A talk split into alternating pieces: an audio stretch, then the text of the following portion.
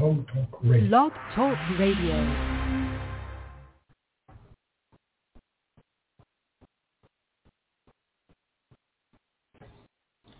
Good morning, Armor Insiders, Armor subscribers, everybody out there who's decided to spend some time with me on Saturday and talk about the stock market. I appreciate you doing it. Let's jump right in. This is the Armor Report. My name is Brett Rosenthal. This is a show about investing in the stock market following the ARMR Investing Way. It's a three-stage process designed to get rid of all the noise out there and just execute. That's all. What we do is we build our whiteboard, which is our fundamental research. So we're going to go over today stocks that we're following, stocks we want to perhaps buy next week, stocks that we own, how are we going to handle them if they're behaving or not behaving. So we're going to go over all those stocks at some point during this conversation. The second thing we do is we focus on algorithms. Algorithms drive all of our risk decisions, right? So we have algorithms proprietary to the ARMR Report that I share with you and with ARMR Insiders, both for the big picture indexes, which we call the risk monitor. It's green right now. I'm going to share with you what they look like, what we think is going to happen next week. Then we're going to drill down into intraday trading the indexes and how we use spot gamma information to make money, trading from the long and the short side while we're building a portfolio. Okay, so we use it as a way to manage risk and capture alpha, and I'm going to show you how we do it. And then what we're going to jump into is a quick discussion on Facebook and the whole metaverse announcement. Just want to share with you what it means to me. I've been doing this over 30 years. I'm going to just let you know what I think it means when a company makes a big decision like that and what the fallout is. And there's some stocks specifically that we're doing research on now going onto our whiteboard that we may want to own. So I'll let you know what those are. We're going to touch on cannabis. We always do. We're going to touch on precious metals. Then I'm going to get to the Q&A, and we'll go over the stocks that you have an interest in that I haven't covered already. All right? So before jumping in, let's don't forget this is information about how I manage my own personal portfolio. So it's not necessarily right for you. You got to do your own risk tolerance decisions, your own goals. I could never tell you how to buy stocks and put them in a portfolio because I don't know your portfolio. Only you could do that. So sharing information here. We're all sharing information. We're an army of analysts, and that makes us all better. So take the information for what it's worth and do your own due diligence. All right. Don't forget, you can always subscribe right down here to the ARMR Report, that's YouTube or the ARMR Report itself. You can click right up here for a free version of the ARMR Report. We send it out during the week, letting you know some changes we're making and things that we think are important. Okay, and then, of course, when you become an ARMR Insider, you have access to our portfolios, our whiteboard, exclusive video, and risk monitor changes when they happen, along with, of course, our Slack room where we're sharing information all day during the trading session. I guess you could hit the like button if it's an important thing. I mean, really, this is for me and you to make money in the market. Whether or not you want to help me out on YouTube is up to you. And, of course, if you have any questions, you can send me an email right here to info@thearmorreport.com. All right, so without further ado, let's jump into the stock market in general. Let's just take a look right here at the S&P. So where are we in this cycle? The risk monitor went green right here. We put capital to work. Market is grinding higher. It quite frankly looks great. That's a real bullish move higher. Just like almost every bar is blue, but a couple of reds just to keep you honest. If we go look at the other indexes, so we use a strategy where we have algorithms written for all the major indexes, the top 7 indexes.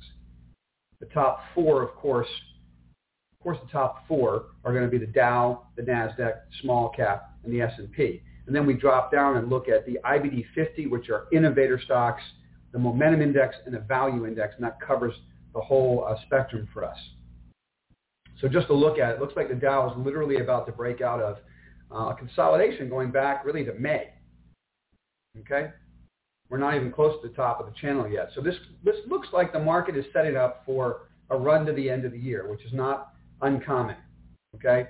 IBD 50 blew out, had that pretty nasty sell-off pullback here, but immediately recovers above the 50-day moving average. That chart looks great. And then take a look at momentum. I mean, momentum doesn't even know the market was down recently. It's just grinding higher. Okay, so looking at all of those things, looking at the risk monitor and the ARMR algos, step one today is market is in a bull trend. Nothing has changed, and I expect it to continue. Let's talk real quick about the Fed. Fed's going to meet next week, talk about tapering and interest rates. I wouldn't be a bit surprised to see the market go a lot higher next week after the Fed meeting. Everybody's afraid of it. Everybody knows the Fed's going to taper. Everyone's calling for the Fed to taper immediately.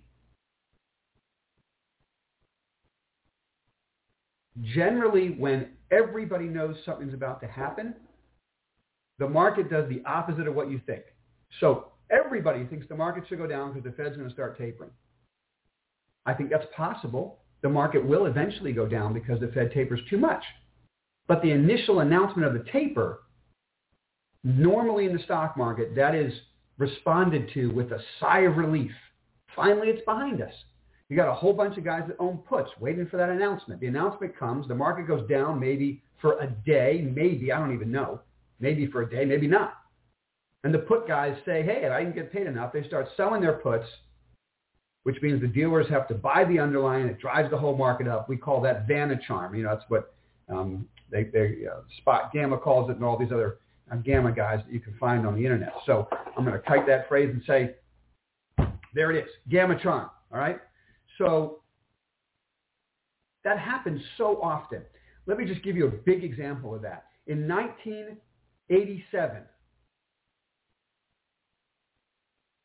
when the stock market crashed in October, if you go look at what happened that year, it's stunning. The Fed was raising interest rates. 5 times the Fed raised interest rates for 5 months. And the stock market skyrocketed while bonds were imploding. The stock market skyrocketed. And then finally, enough was enough. And everybody decided at the same time to jump off the cliff. And we know what happened on Black Monday in 1987. But my point of this conversation is the first rate hike by Alan Greenspan back then didn't stop the market from going up. In fact, the market exploded higher. Okay? So I just share that with you. I don't know what's going to happen next. But I am sharing with you, instead of listening to all the fear-mongering out there from wherever it is, CNBC or whomever, about what's going to happen when the Fed tapers, we have to read and react to what is, not what we guess. And I can find just as many examples of the market going up when the Fed starts to taper or raise rates or whatever, as you can show me times when the market imploded when the Fed tapered. So instead of making a guess of what's going to happen, we use the ARMR Investing Way. Algorithms telling us risk monitor green. Stop losses are going to protect us. That's the third stage, right? We get stopped out, That'll be a frustration, and that's the way it goes, okay? But until then, we don't try to guess what will the response be when the Fed tapers, because I can show you just as many opportunities where the market skyrockets when the Fed starts tapering. So anyway, those are my thoughts right there on the market. Let's dive in real quick to how we day trade the market. And what I've been doing for all of you who are interested in the ARMR Slack room and particularly during the day as we're trading. I can just scroll back for you a little bit here. You're going to see I highlight in gray the buys and the sells of where we get long and where we get short. You can see right in here, this was the time to get short, and I'm explaining why. Here's where we get long and the rally back, okay? So every day when there's an opportunity that sets up using the ARMR algorithms, what we're doing on the live trading desk, the ARMR live trading desk, is we're day trading the indexes, okay? And we're simply saying, and this is for all of you Spot Gamma guys out there, Spot Gamma is very interesting and the information is great, but at the end of the day, what I always want to know is how am I going to make money with this stuff? I don't really need to get lost in the weeds about the Greeks. I really don't care. Just show me how to make money with it. That's what I care about.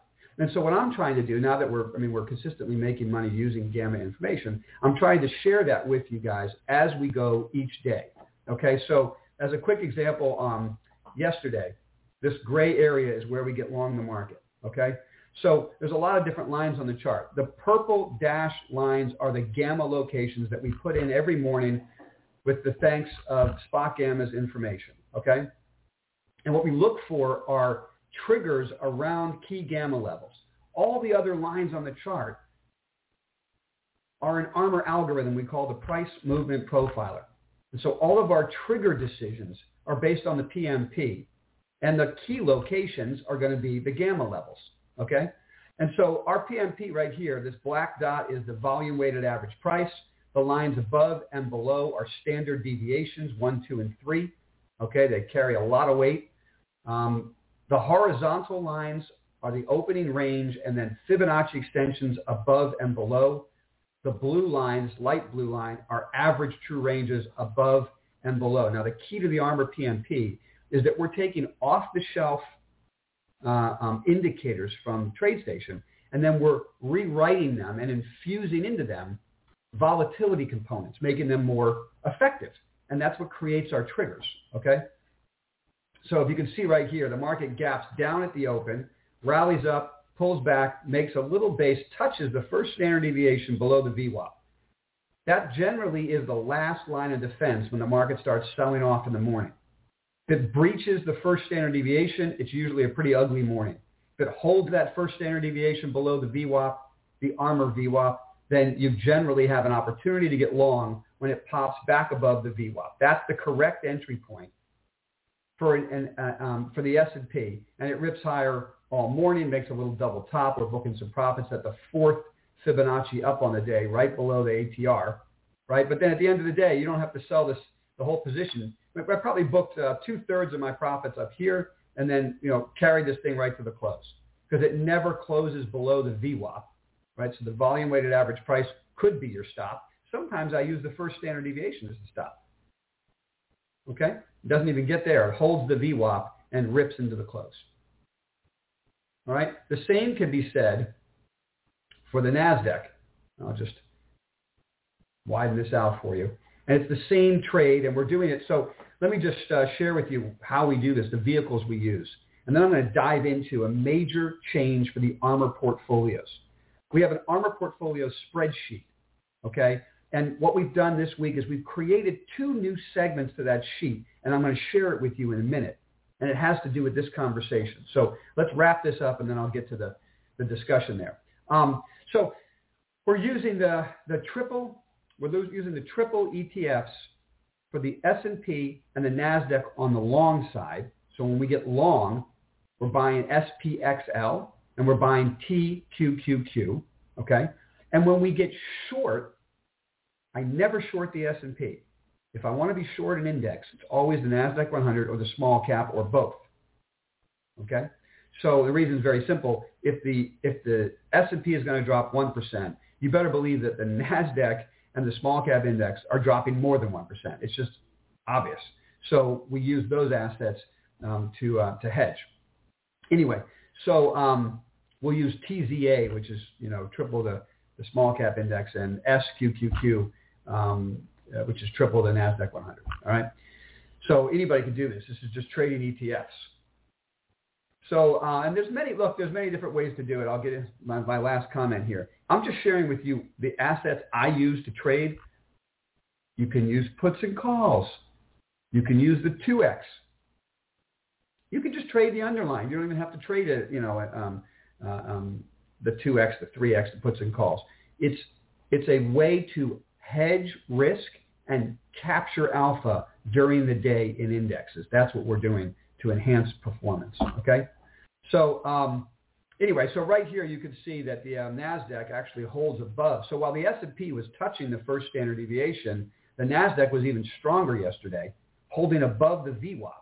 And that little gray box is the risk on entry point. You can see the yellow paint bar is a study that we've done telling us something very bullish is coming. When you take out the high of that bar, there's your entry point. So that's our trigger. And then it just rips higher all day. So sometimes these things occur right at gamma locations, but you could see for the NASDAQ, we were just simply using the ARMR price movement profiler for this trade, right? So sometimes it lines up with spot gamma, sometimes it doesn't. The S&P lined up perfect with the gamma line right here. So when you pop back above that gamma line, that tells you, oops, we challenged the gamma and it's holding. So it's time to get long the market. Okay? So those are my thoughts right there on the market and how we trade. So let's move on to our next segment, if you will. We've changed the Armor portfolio spreadsheet. So for Armor insiders, don't forget you can log on. So if subscribers can log on, get into the Armor Insider part of the website, click on the Armor Model Portfolios, and you'll see our spreadsheet, okay? And the spreadsheet will share with you what stocks we own, where we bought them, what our stop losses are, what our targets are, and then a little note section for whether or not we're reducing or increasing position size, that kind of thing. So what I'm doing now, I wanted to share with you, really kind of by popular demand. A lot of insiders were asking me about my dividend portfolio. And so what I decided to do is I've added two segments to this spreadsheet for you guys. So the first segment's always going to be a segment. You can think about it this way. It's a segment that focuses on the whiteboard. So it's a traditional portfolio of usually individual stocks along with ETFs, right? But focused on individual stocks, focused on research, focused on the whiteboard. When we get risk monitor green, we go to the whiteboard, we fill up that part of the spreadsheet with our favorite names that have the same type of setup as the indexes. In other words, algorithmic buy points. The second portfolio that I've started to build for you guys now so you can see how we do it. And this is really, these are three different ways that I manage my own capital. So a lot of people will tell you the best way to diversify and protect capital is to own a lot of stocks. That's completely, in my opinion, incorrect. All that does is, turn your portfolio into an ETF, and you may as well just buy an ETF. So owning 50 or 100 stocks is a complete waste of time. I don't like to own more than 20 stocks in a portfolio, sometimes 10. So in the right market, when my whiteboard is hot and I own 10 to 20 stocks, you're going to get some serious alpha, right? But there's other market environments where different styles of management outperform. And so the way I diversify my net worth is to invest in three styles. One is traditional, focused on whiteboard type of investing. The second is all algorithmic. We get a risk-on entry point, risk-on green for the indexes. I'm going to set up positions in that portfolio where I'm going to capture 50% of the upside of the market going forward from that risk-on green signal. And I'm going to do that by buying QLD, SSO, DDM, and UWM, which are 2 times the indexes. I put 6.25% of my portfolio in each, 25% total, which equals 50% exposure, okay? Then the rest of the capital is going to be divided. 30% of that portfolio is going to be cash at the end of every day. The rest can be used for expressing an opinion of group movement. So I'm going to buy group ETFs. The purpose of this portfolio is to get rid of individual stock risk. The purpose of this portfolio is to help my total net worth at a time where my whiteboard is not performing, which is going to happen to all of us. I mean, there's sometimes you're just totally dialed in on the whiteboard, and other times you're going one way, the market's going the other. That's just a fact of life, okay? So in order to manage risk and not get discouraged and continue to do the research and the work, because the market will come back around to your whiteboard and you'll start popping off great ideas. I like to have some of my capital algorithmically run with no single stock risk. And I like to carry 30% cash every single night when I go to sleep. And that cash is used to day trade. So as an example, yesterday, 15% of that capital went into the TQQs, 15% went into the SPXL when we had the day trading entry point using gamma information and the Armor PMP, which immediately puts us into a position where we have 140% market exposure. So when the market rips higher the rest of the day, we've got a lot of exposure and we're capturing a lot of alpha, right? And then, of course, the rest of the portfolio is ETFs of different groups. So that's how I run that portfolio, and I'm sharing that with you guys on the spreadsheet. Every night, 30% cash, if you're following that portfolio with me in the Slack room every day, if you're watching live as we're trading through the Armor Pro Live Trading Desk, you know we're putting that 30% capital to work. We're looking to put it to work every day. And let me explain how it works. We're trying to capture alpha. So if the market's down in the morning or has a crazy Ivan, okay? Now, I started using the term crazy Ivan, I don't know, a couple years ago. Let me just explain what that means real quick, just to remind you guys. Crazy Ivan is the market is in a positive gamma environment. I'm seeing people talk about crazy Ivan in different places on the internet, which is lots of fun. But they don't understand really what a crazy Ivan is. So let me just make sure we're all on the same page here. So I'm seeing some people take my thought and take it somewhere that is incorrect. Crazy Ivans only occur, number one, when you're in a gamma positive position. The whole point of a crazy Ivan is that the market's going up and in an uptrend. So it's going in a particular direction, which is up. And then for no apparent reason, it drops for about an hour. And it looks like, I mean, it drops like a stone. It looks like, oh my God, the market's imploded, right? And then that sets up a great buying opportunity for it to continue going back in the direction it was going in, okay? You need a positive gamma market, and what we call here at the Armor Report is a risk monitor green market, risk monitor yellow market, right? If we're risk monitor red, forget about crazy Ivans because the market's going south. This is a major misconception that people are talking about crazy Ivans they don't understand. If you're risk monitor red and you're in a negative gamma position, people are trying to buy the sell-off thinking it's a crazy Ivan and they're getting run over. It's not a crazy Ivan when you're in a downtrend. That's just a continuation of a downtrend. You know, the Russian sub's coming right at you and he's firing ballistic missiles. Okay, you got to get out of Dodge. But for right now, when we come in every morning, we're in a positive gamma situation with risk monitor green. We're looking for the crazy Ivan weakness to get long the market and capture alpha on the mean reversion higher the rest of the day, like we just saw Friday. Okay? So if the market gaps up in the morning, what do? We're not chasing it. We might be underinvested that day in that portfolio, got 30% cash. That's okay.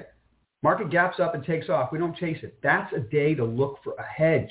The market gaps, runs, fails at a particular spot, and rolls over. We're going to be getting short the market to capture the mean reversion back down, even in a positive gamma environment. Okay? So that's what we look for every day. All right, let's move on. Those are the The last thought I wanted to share with you is there's been some questions about the third segment of our portfolio. You guys have been asking me about dividend picks, okay? So I'm building a part of a portfolio where all we're doing is buying dividend stocks. This was the first stock we added to the portfolio, and we did it on Thursday. So we captured a nice gap up in AbbVie. So let me explain to you the purpose of what we're doing here. It's completely different. The dividend portfolio is completely different, the way we run the money, than a typical Armor Investing Way process. All we're doing here is we do research on companies that we're very comfortable with. They go under our whiteboard under the dividend segment. Some people call them dividend aristocrats. They're my aristocrats. It's not the basic aristocrat. They're ones I like, I've done research on. What am I looking for?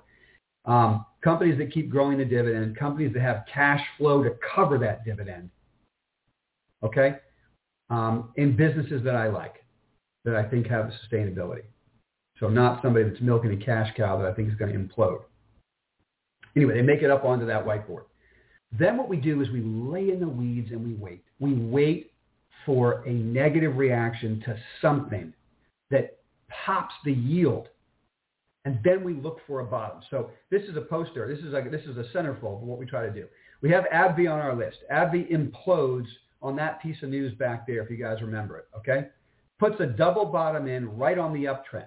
So now we have one of our favorite names on the whiteboard making a double bottom on the uptrend after an implosion when the yield is popped above 5%.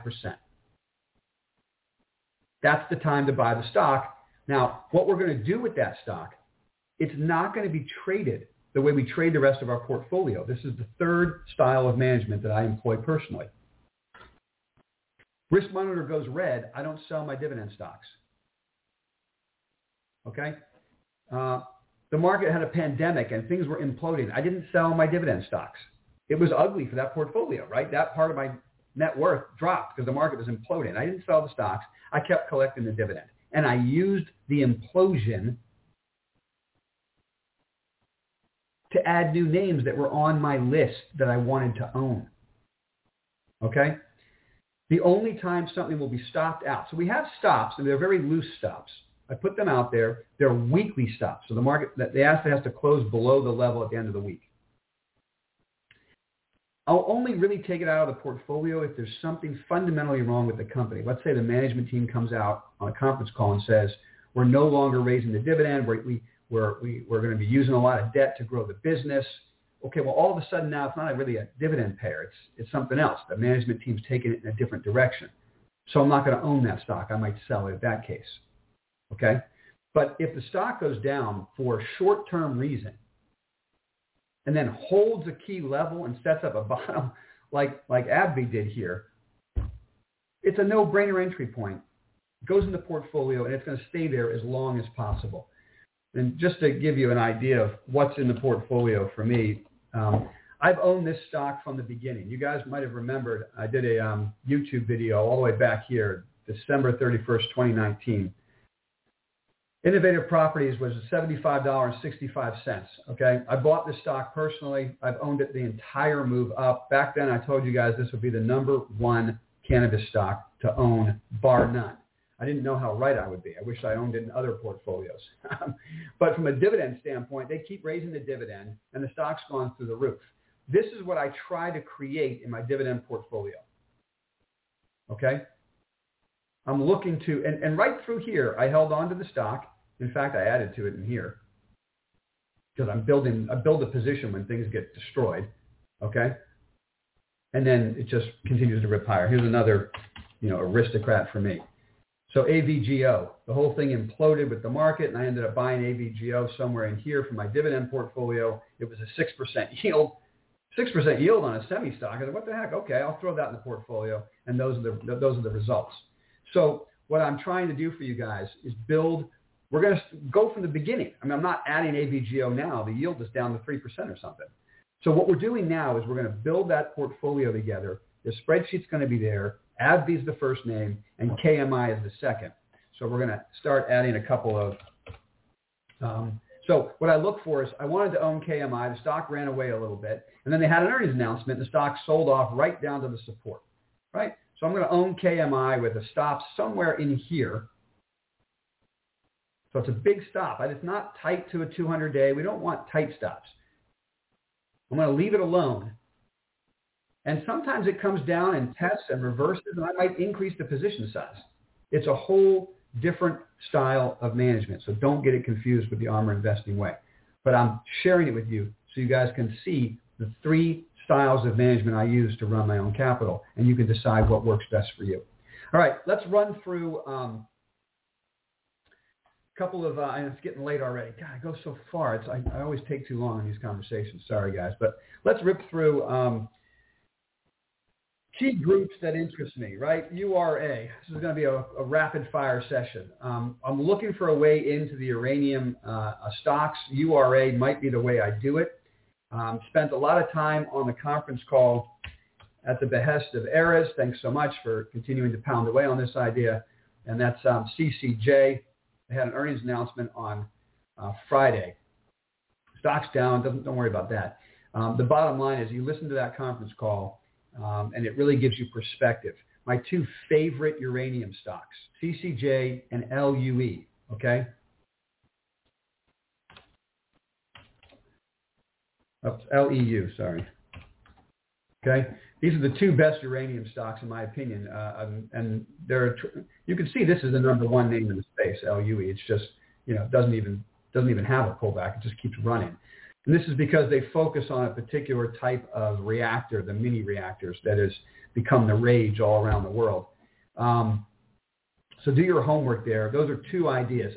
I'm either going to own URA, which is the ETF that covers the whole group, or all I'm going to do is own LEU and CCJ when the time is right. CCJ's got a fantastic management team. They've been through the ups and downs. They run the business conservatively. Everyone's excited about the Sprott physical uranium fund. But if you listen to that conference call by CCJ, they've been doing a uranium fund for a while now. They've been taking uranium, yellow cake, out of the spot market for a while now. It's a great story. CCJ is a great story. Anyway, so I got my eye on uranium, and I might be putting the position on URA. These are things I might do next week. All right, let's go with MSOS. We spoke last week. I said everything was right in the world. I finally own shares of MSOS again, and you better be sure that I don't own them anymore. Okay, so as I spoke to you last week, when we're buying the first move off the bottom, we use the low of that day as the stop. And there's no violating that. If it takes out that low, then this tells us this reversal here was not a reversal. It was just, who knows, short covering, who knows what it was. And the whole thing died again. So no cannabis positions at the moment in the portfolio. Looking for my next opportunity. Now, interestingly enough, Tilray and CGC did not take out the low. Oops, did CGC take out the low? Yeah, it did just by a smidge. So I'm very curious what's going to happen to CCJ and Tilray next week. Do they pop back up and so they prove that low is holding, or do they follow U.S. MSOs down? Here's what I will say about MSOS, okay?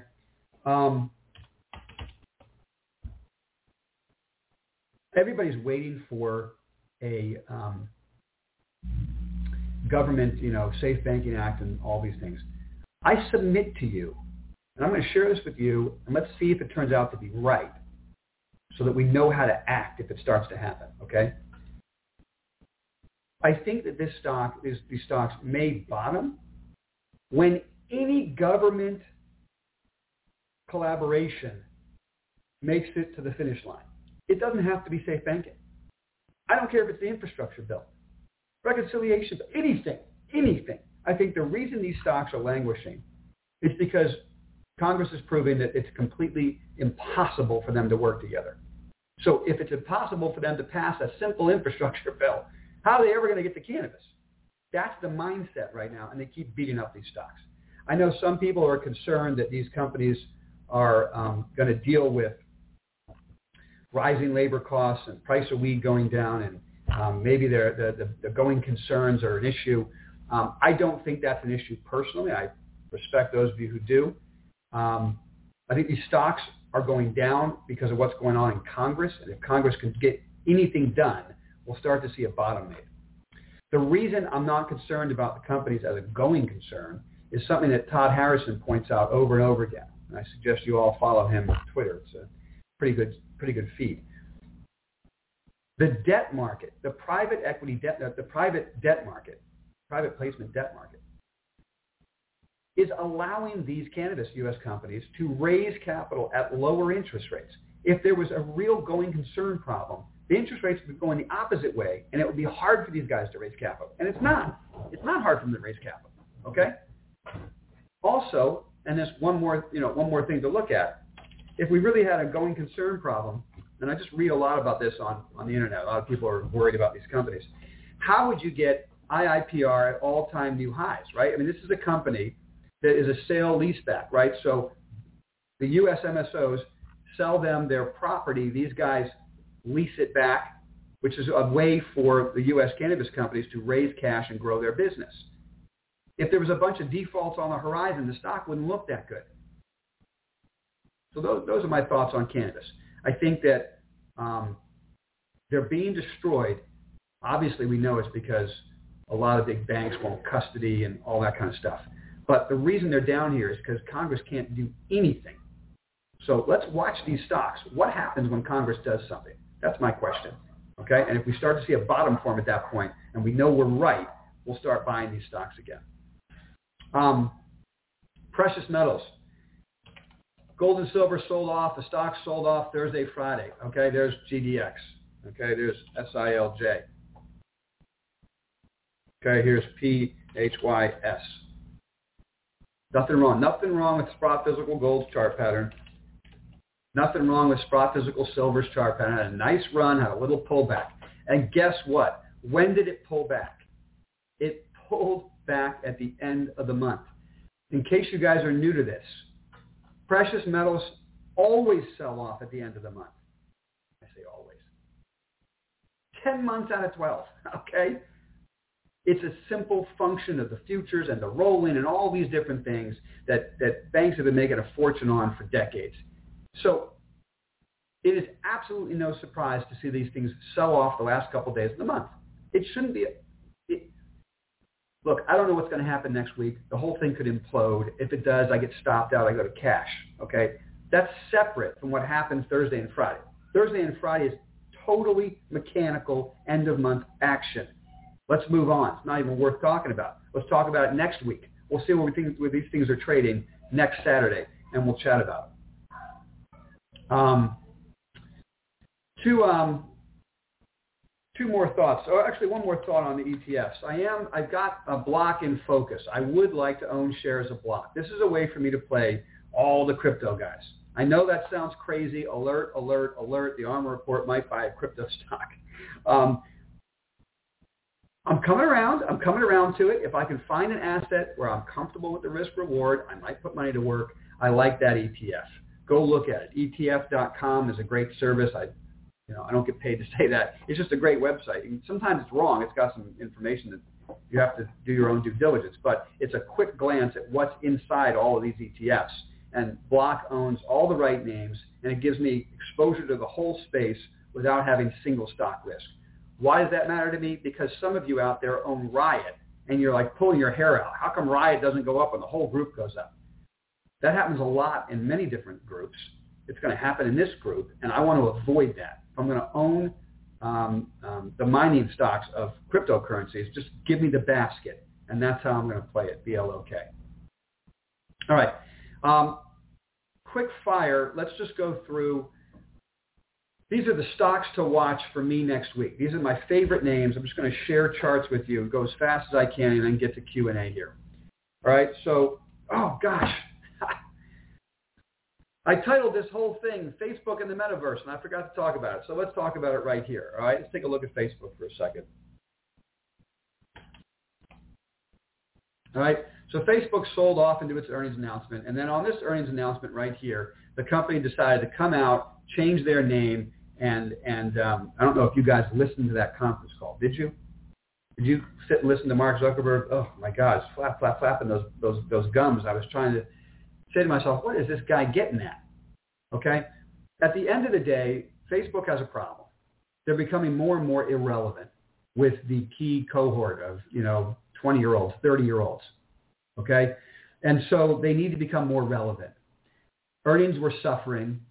And at first glance, when I listened to that conference call, and then the company comes out the next day and changes their name to Meta, I can just tell you my experience 30 years of doing this, that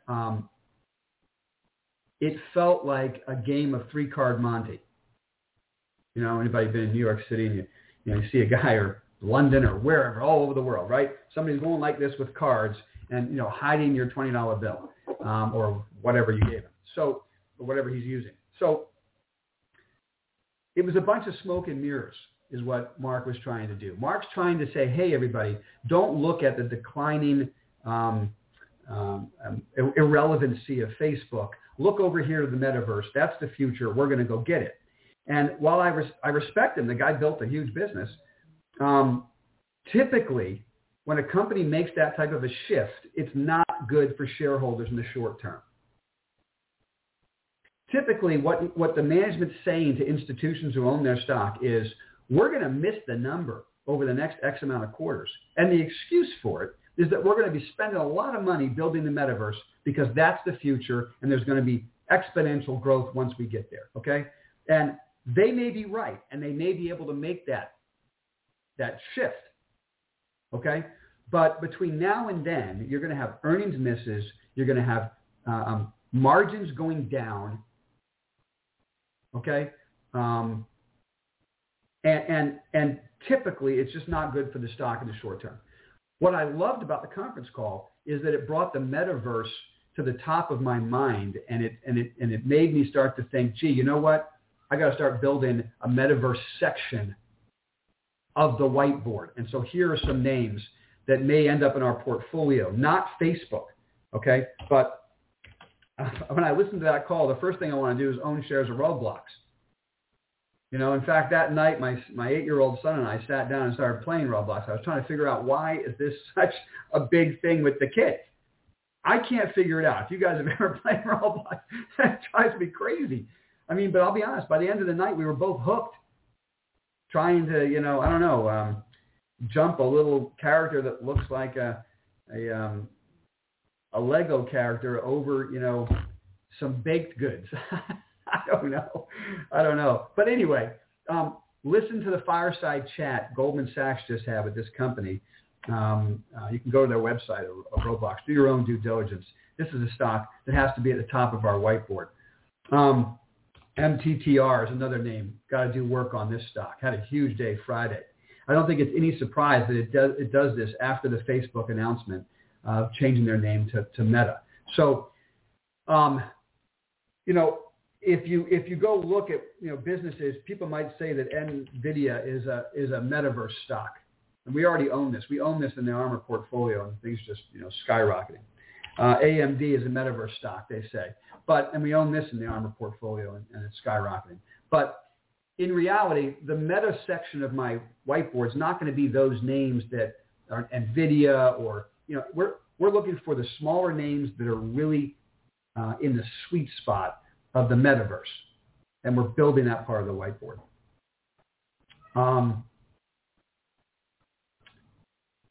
Couple other names on my list that I'm following. I continue to watch Skin, so it's making a third stage base. It held that 50-day moving average, and if it can ever get above this pennant, I think that stock can fly. Caterpillar on the conference call last week. I think this is a big story. I suggest everybody listen to that conference call. Of course, they ran into issues with the supply chain, and I think the market's going to start looking past that to the size of their backlog and the paradigmatic shift in their business. It's an industrial revolution of sorts, okay? And Caterpillar, Deere, you know, Tractor Supply, these guys are in the sweet spot, Tractor Supply, and Deere. These guys are in the sweet spot of the EV AI revolution. I know it's sexy to go buy a small EV stock, you know, in China, but the big picture is in the here and now. Over the next couple of years, it's going to have a major impact on these companies. So in the portfolio and on the whiteboard. And then just for fun, I'll wrap up with this and I'll get to your questions. My son's name is Levi, and so I always have my eye on Levi stock, okay? But in reality, if you listen to the last conference call, this is one of the smartest management teams in the retail business. They are having no issues with supply chain. They're not having any issues with labor problems.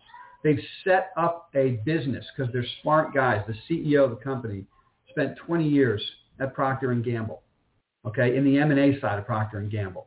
And so he sees the opportunity, and Levi comes over, takes over the reins, turns the company around, starts making key acquisitions, sets up a supply chain that can manage disruptions. Brilliant management team, good-looking stock price, and a great symbol. All right. So with that, I will move on to your Q&A. Thanks for indulging me for the last 44 minutes. I hope you find it helpful. So questions you got for me. Let's go to the board here. TechMug, hey, Deb, how are you? Thoughts on T as a dividend. See, now, AT&T, this is not on my list, okay? AT&T and Lumen Tech are not on the list. And let me explain why. So I keep looking, Deb. I keep looking at AT&T. And I keep thinking to myself, how could I not buy AT&T with a yield like that? And luckily, I've avoided it all the way down. So The basic premise of the section of the Armor whiteboard that is dedicated to dividends now, what makes it onto that whiteboard is a company doing real well with a sustainable growth business long term, with massive cash flow that covers their dividend, no debt issues. You see where I'm getting at now with AT&T, right? Massive cash flow, covers their dividend, no debt issues. And what happens is they have this short-term event that wrecks the stock, jacking up the yield, and I go buy it. That's the ARMR Investing way of buying dividends. AT&T has debt issues. AT&T has an issue with the coverage ratio, cash flow to debt to dividend payouts. So there's this constant concern that they're going to cut the dividend, which is probably the case. You can write this down and take it to the bank. For the market we're in right now, this number will change over time, but for the market we're in right now, I'm looking for dividend yields between 4 and 7%, 8% max. But it's really the 4 to 6% sweet spot. When you start reaching for higher yield, there's usually a problem. There's usually something wrong, right? So I don't want to run into a buzzsaw. This is my dividend portfolio. It's kind of conservative. I'm just collecting yield. So I'm looking for the 4 to 6, sometimes 7%ers. I'll show you a 7%er in a minute that's at the top of my list. But AT&T is just not going to make it. And Lumen Tech was on my list. I wanted to own LUMN. But the last earnings announcement, management said, we're not going to keep raising the dividend. We're going to be using cash flow to go after growth. So Lumen could be a great idea as a growth stock going forward. And in a really weird way, it's inside of the metaverse ETF, which I think is ridiculous. But anyway, I digress. I want to own Lumen with that yield, but the management says that they're not going to be raising the dividend, that they're using cash for other purposes, that they're going to be taking on debt. So I can't put that into my dividend part of my portfolio. Let's look at something where which is right in the crosshairs of what I might add. Okay, here's Philip Moore, Altria. Now this is a 7.5% yield. They always yield more than other names. I don't really know why that is. I guess some people hate tobacco or something. But anyway. Owning Altria at the bottom of this uptrend has been money all the way up here. And I've added it down here. It ripped higher. I actually booked profit on this. So sometimes I'll trade a dividend payer, but most of the time I don't. So here's the earnings announcement. They wreck shares of Altria. They drive it down to the uptrend line. It's on my on the whiteboard. It's a 7.5% yield. So if it stops here and we get a bottom that forms a la AbbVie, right, I'll be putting those shares into the portfolio. Hey, here's another one, IBM. I know Jim Chanos thinks it's a Ponzi scheme, which I think is ridiculous. But I think IBM is probably a stock, again, that I would buy right down in here. See how it comes right down to this uptrend line, sets up a bottom. It'll take a month or two to set up the bottom that's viable for me for the inevitable rally back up towards the top of the channel before their next earnings announcement. So IBM's business, it's a cash cow. They've got cash to service the dividend. They keep raising the dividend. Same with Altria. It's a cash cow. They service the dividend. So I wait for these horrific moves down where it looks like the end is near. Yield pops. If the bottom sets up, I don't buy a falling knife, but when the bottom sets up, I put that into the portfolio, right? Not sure what that's, but that's for. It is me. It's a bird. It's a plane. It's me. To buy Archer Daniels ADM, Archer Daniels Midland.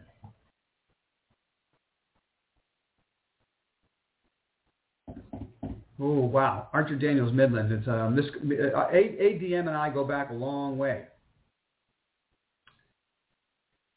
I've owned Archer Daniels in the past. I haven't looked at it recently.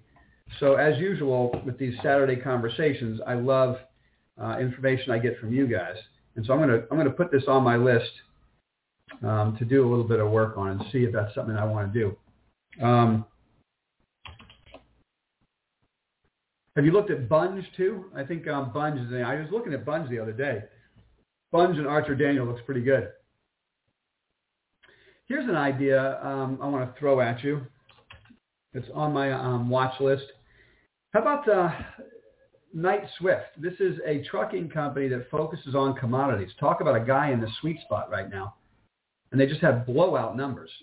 Listen to that conference call and tell me what you think.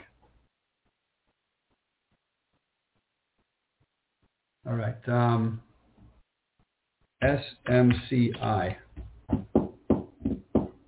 Supermicro Computers. I don't know that name. I have to do a little bit of research on it. Let's go over to application-oriented server chassis. I'll have to do some research there. I don't have any info for you. From a pure technical standpoint,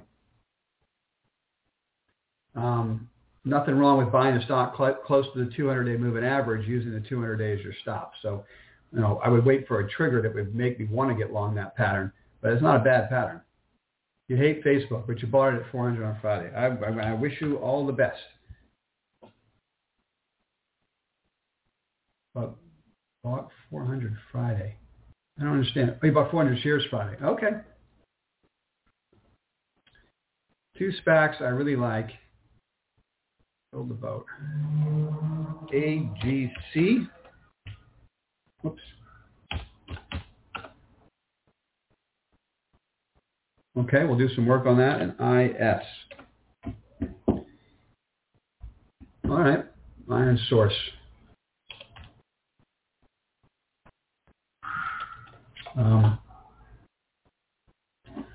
We'll take a look at those, Raymond. Thanks so much, man.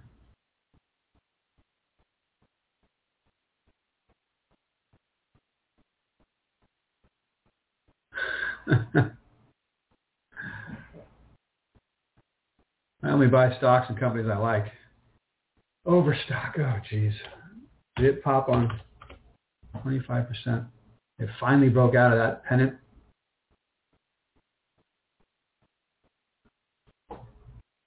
What's going on there? Aren't they creating an exchange to trade NFTs, right? This story always intrigues me, and I never buy the stock. Maybe I should go back and look at it. It's a really interesting story. Honestly, I wish they'd just spin off the unit we care about, because who needs the Overstock part?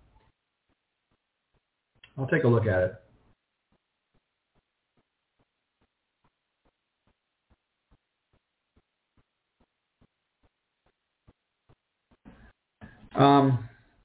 Well, it's funny, Brad, on the Armor trading desk, the Slack room, Hive is one of Armor Insider's favorite names. So it's not one of my favorite names. I don't like Frank Holmes. No offense, Frank. I'm sorry, brother, if you're listening to this or friends of Frank's. I just I don't like promoters. It's not that promoters, can't do something great. I mean, P.T. Barnum created the circus. So, it's just generally I look for a particular type of management team and I like to avoid promotional guys that are using bullhorns. So it's kept me out of the stock. But truth be told, it's a great-looking pattern, right, even though it kind of sold off at the end of the day on Friday and just got totally destroyed. I'll tell you, I like BitFarms better. I'm really intrigued by this story. I think BitFarms is a really bullish idea. But at the end of the day, this is why I say to all of you,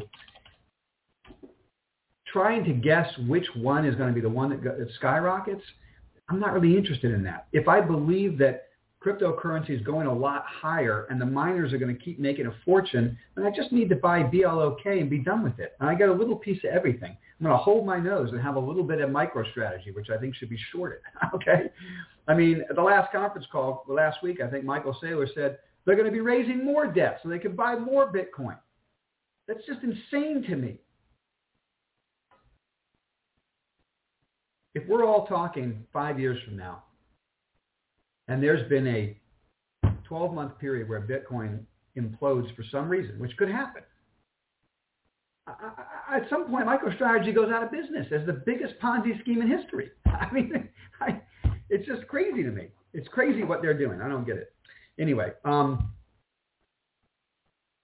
what will happen is the price of Bitcoin drops enough and he won't be able to service his debt. That's what's going to happen. You know.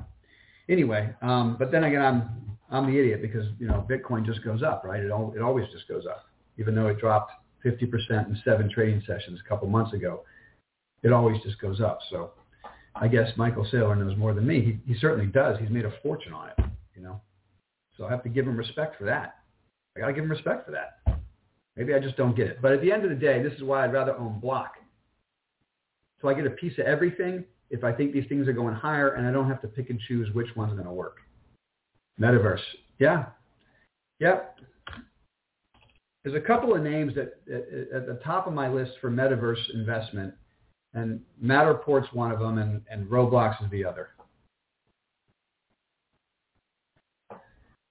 No interest in SNAP. If you listened to the conference call of earnings, if you listen to the conference call, it's a complete cluster. Okay?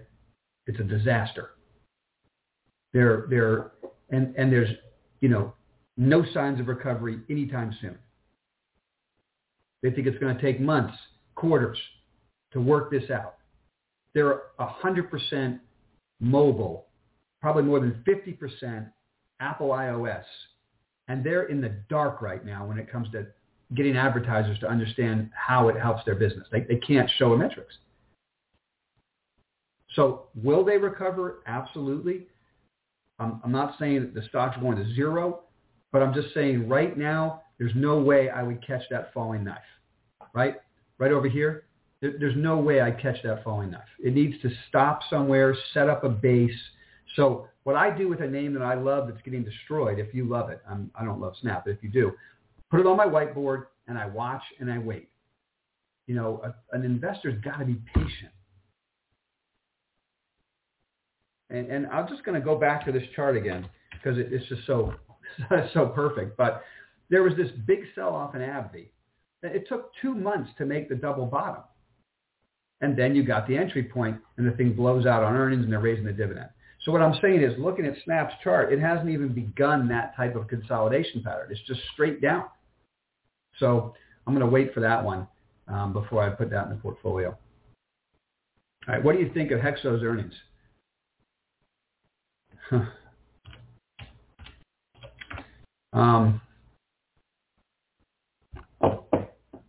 know what would be great? You know what would be absolutely great for the cannabis space are a couple of bankruptcies. That'll just wash out the group. And for those of us who don't own any cannabis, there'll be this plunging effect on bankruptcies and a reversal. And that's when we'll put money to work. That would be ideal. So I haven't looked at Hexo's balance sheet. I've never been a fan of Hexo. It's never been a stock I've ever talked about on the Armor Report. In the last 3 or 4 years I've been doing this, looking at cannabis stocks. The only Canadian names I have an interest in owning, Canopy Growth, Tilray, Organigram. That's it. The rest you can take and do whatever you want with them, and no interest. So Hexo falls into that space for me. Biohaven. Lena, man, it's been awesome, right? Now the time to pick off. Look at that nice consolidation at the 50-day. Let's write that down. Let's see if we can get some of that in the portfolio. This is such a huge long-term growth story. There's the big base it broke out of. We captured some of this. Remember, we bought it right down here, and the thing took off. And then I got off of it too soon, and I'm trying to find my way back into it. And maybe this is the time. Nice consolidation at the 50. Maybe.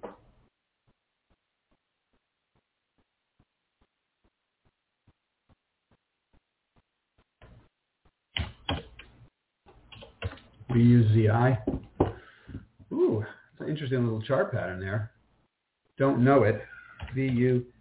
Oops. ZI.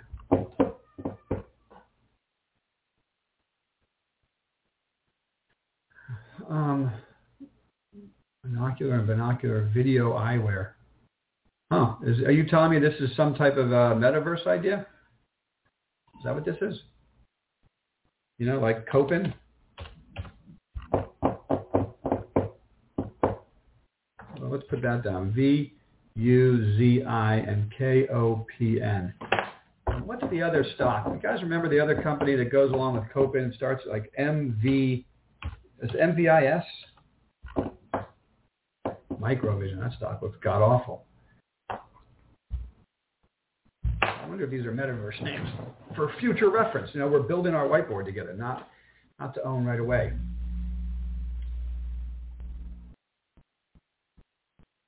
Shop really gave us a look into the Amazon quarter, but look at the reversal on Shop. So, you know, they kind of missed their number and the stock suffered from it, and then they reverse. Look at Amazon, too. Amazon misses their number. Let's see if it reverses. I don't know. But I don't have a real opinion there, Saber, on Shop. I'm not a, you know, I don't own the stock. I don't really have any insight that would help you there. If you're just looking at the chart pattern, that's a nice double bottom at the 200-day moving average after an earnings announcement that was less than stellar. So people apparently like this idea.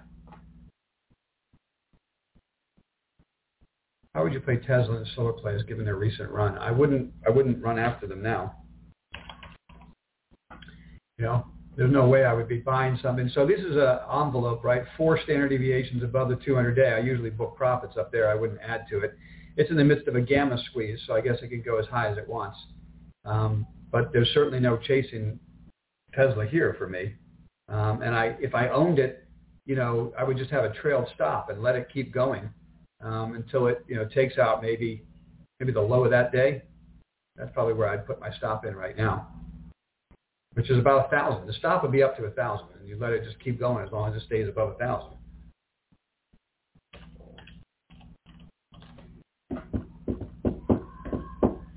So Enphase, this is my favorite solar stock. I did not buy it in front of earnings, and so I don't enjoy the upside. And this has been a little bit of a struggle for me.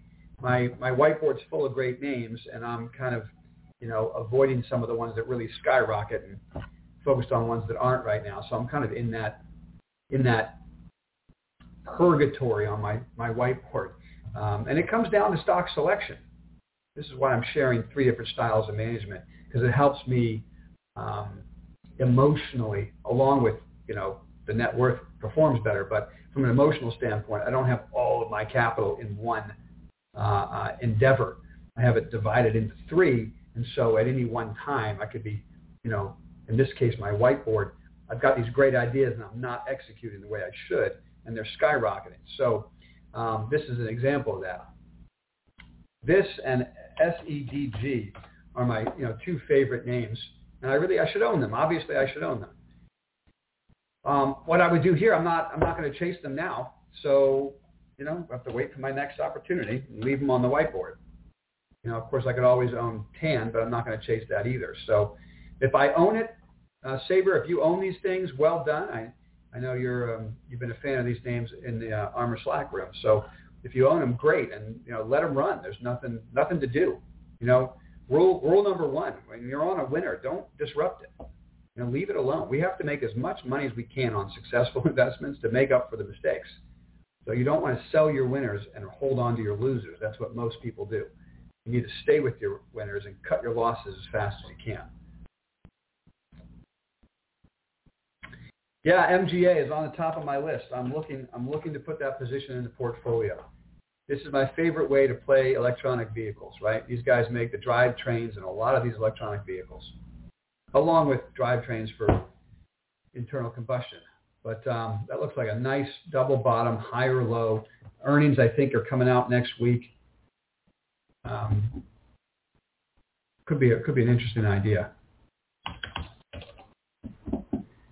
AMAT, boy, that chart looks good. Let's put that down on the list.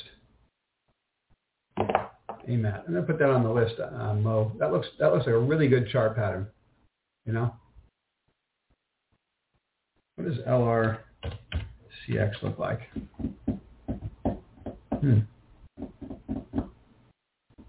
Look, I mean, you know, I know some guys are talking about buying, you know, the the entire index of semiconductors. You know, this is SOXL, 3 times the semis. You could always do that too, and that's coming out right there. I just like to focus on the leaders. So we've got Nvidia in the portfolio, and we've got AMD in the portfolio, and these are the things that I'm focused on. And you just have to decide how much of an allocation you want in semis. But I gotta admit to you that chart looks pretty good on AMD. I mean, on AMAT. Looks like a good entry point there.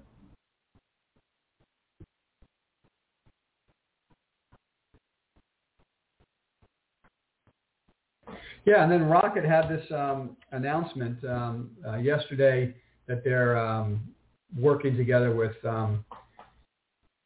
Salesforce.com. When you really delve into that story, I think if you read it closely, they've been listed on a Salesforce.com, collaborative, a site. I don't know. When I first read it, it sounded like there was some business relationship with Salesforce. I don't think that's what it is. Salesforce has a marketplace, and they've been added to it. I don't know if that's enough to get the stock to get going. So I don't have any thoughts there. I do think that Lena, surprised you haven't brought it up recently, but SoFi had that breakout. You look at it together. This is a huge pennant that's forming on SoFi, and so. This is a really interesting looking pattern here. I don't know, something like that, right? It's this huge pennant. So it had this nice blowout, ran right up to the downtrend, pulled back. That might set up an opportunity and something we should try to focus on day trading.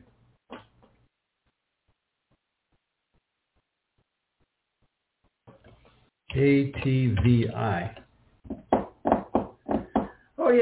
Oh yeah, Activision and then TTWO. These are ideas that should be metaverse ideas, right?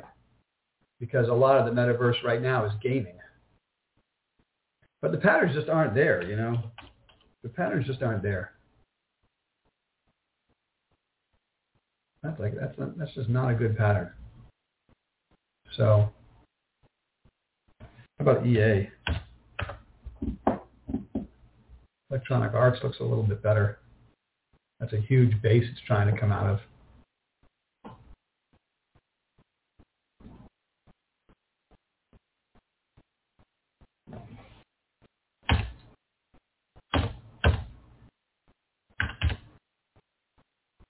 Oops. Voyager Digital. Can always count on you for these type of names, Ray. I don't know this one. I'll have to do some work on that. Voyager Digital. Interesting pattern. Thoughts on Curaleaf for the future. God, that looks terrible, doesn't it? Doesn't look terrible, Deb? Man. Curaleaf, Green Thumb, TruLeaf. Those are the only 3 U.S. MSOs I would own. Those are the biggest. They're the best. Those are the only 3 I'd own. MSOS is the way I'm going to play it. I'm not going to buy the individual names right now. I don't know. They just have to be avoided right now. There's no way around it. So for the future, I keep watching their business. I think Boris is the right guy to run that business. My guess is it'll continue to be a top 3 name for me. Just can't do it right now.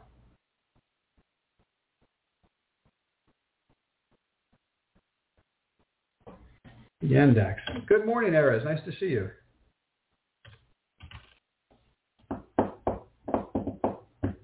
Wow, what a pattern that is.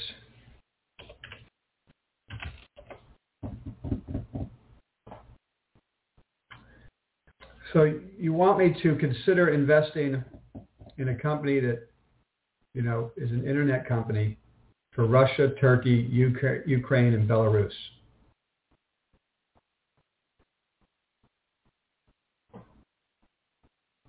Russia, Turkey, Ukraine, and Belarus. The chart patterns there, Erez, I just, you know my philosophy. I like to invest in companies where I can get on a conference call and trust what I'm hearing and trust, the the earnings numbers I'm seeing. I just can't get behind the index. I've looked at it before, and I just can't do it. I just can't get myself to do it. But it's certainly the right chart pattern. You know, I'm not going to argue with you on that. There's the chart pattern. Huge base, breakout, pull back to the 50, broke out last week. That looks like a great idea. And, you know, maybe it's the kind of thing that we could put on our day trading list together. You know, I could see doing that. A stock that's breaking out of that base and, you know, coming on, maybe I get some good day trades.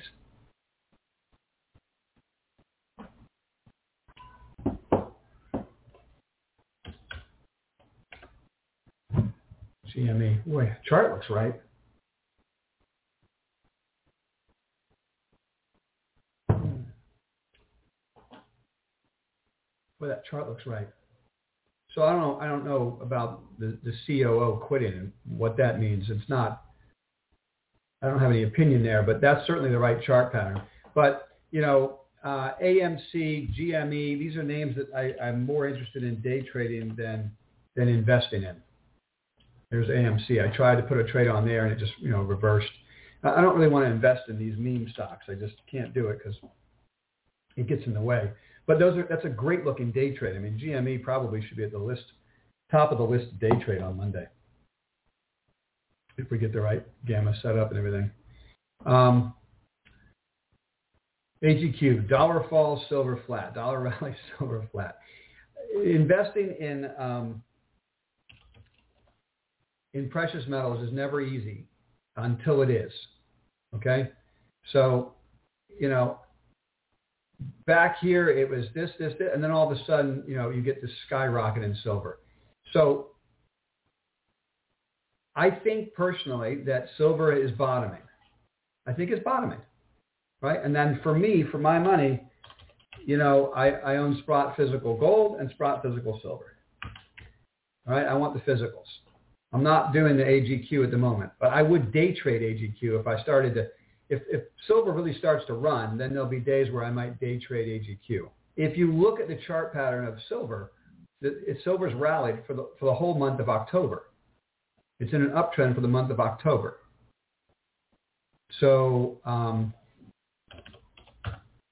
I don't think it necessarily. So the dollar's up in actually the month of October. The dollar's down the month of October and silver's up. So for the whole month, the dollar sold off and silver actually went up.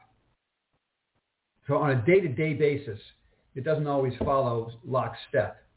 But it will express itself over time if we get the right, you know, the right moves. Oh,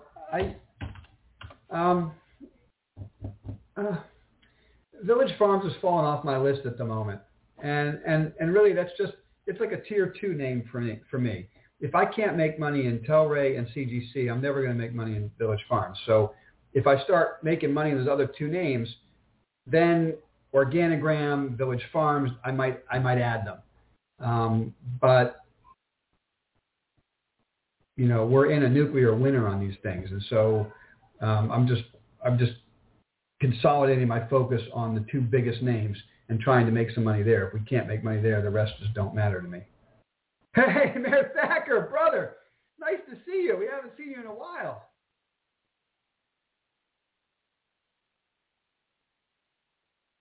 Mayor Thacker, thanks so much for that. I really appreciate that shout out, and it's nice to see you too, my friend. And hey, anybody who remembers Mayor Thacker needs to give him a thank you if you own shares of Waste Management. He has been absolutely accurate, 100%. What a great call. Added it right down here at the Armor Report. Ended up selling it too soon. This thing has been unreal. So way to knock it out of the park, Mayor Thacker. I don't know if I'm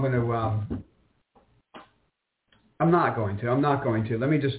I played around with the ARC funds. As a way to invest in my index only, that portfolio too, where I buy the indexes. But at the end of the day, if I want innovation, I would really rather own the IBD innovators, which is FFTY. And the reason for that is It's based on an algorithm. It's not based on someone's opinion of a particular business, and then she gets completely over her skis on that particular business and tanks the whole fund. I don't want that. I think Kathy Wood's great, but just like anybody else, me included, she's going to have periods where her whiteboard's no good, right? And her performance is not going to be there.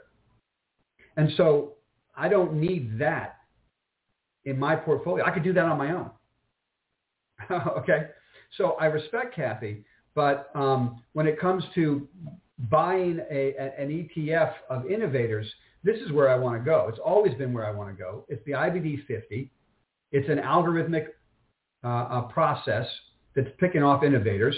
And you can see up and to the right, it's a much better reflection of innovators than the ARC Innovator Fund, which is down and to the right.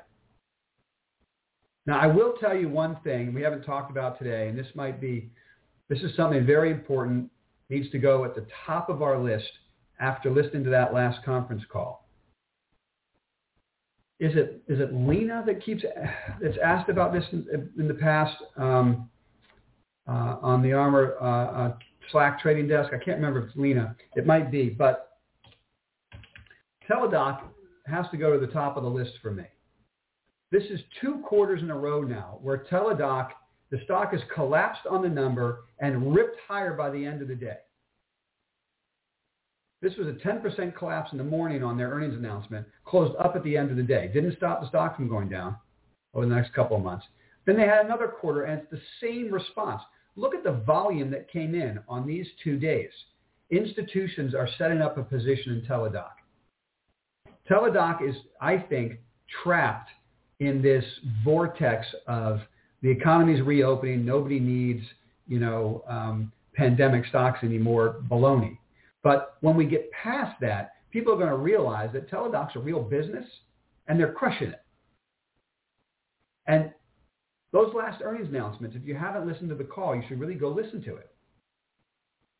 This business is here to stay, and I think it'll be a big stock again. And I think so does Kathy. I think she still thinks it's a big stock. She's been over her skis, I think, on this idea, and it's one thing that's holding back the ARC fund. But I think eventually this is going to work, and if this is not on your whiteboard, you might want to put it on the board and do some due diligence so you're ready to make a move. Yeah, day trade Monday morning for sure. All right, guys, listen, thank you, my friend. Guys, I appreciate all your time spent with me today. This has been lots of fun. Hope you guys have a great weekend. See you Monday morning, 8:30 for the morning meeting for all Armor Insiders, and we'll get at it again. Hopefully we'll have another big week.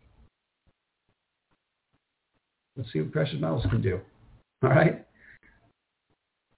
So if that's it, any other questions? I think we're done there. That's it. Great. We're done.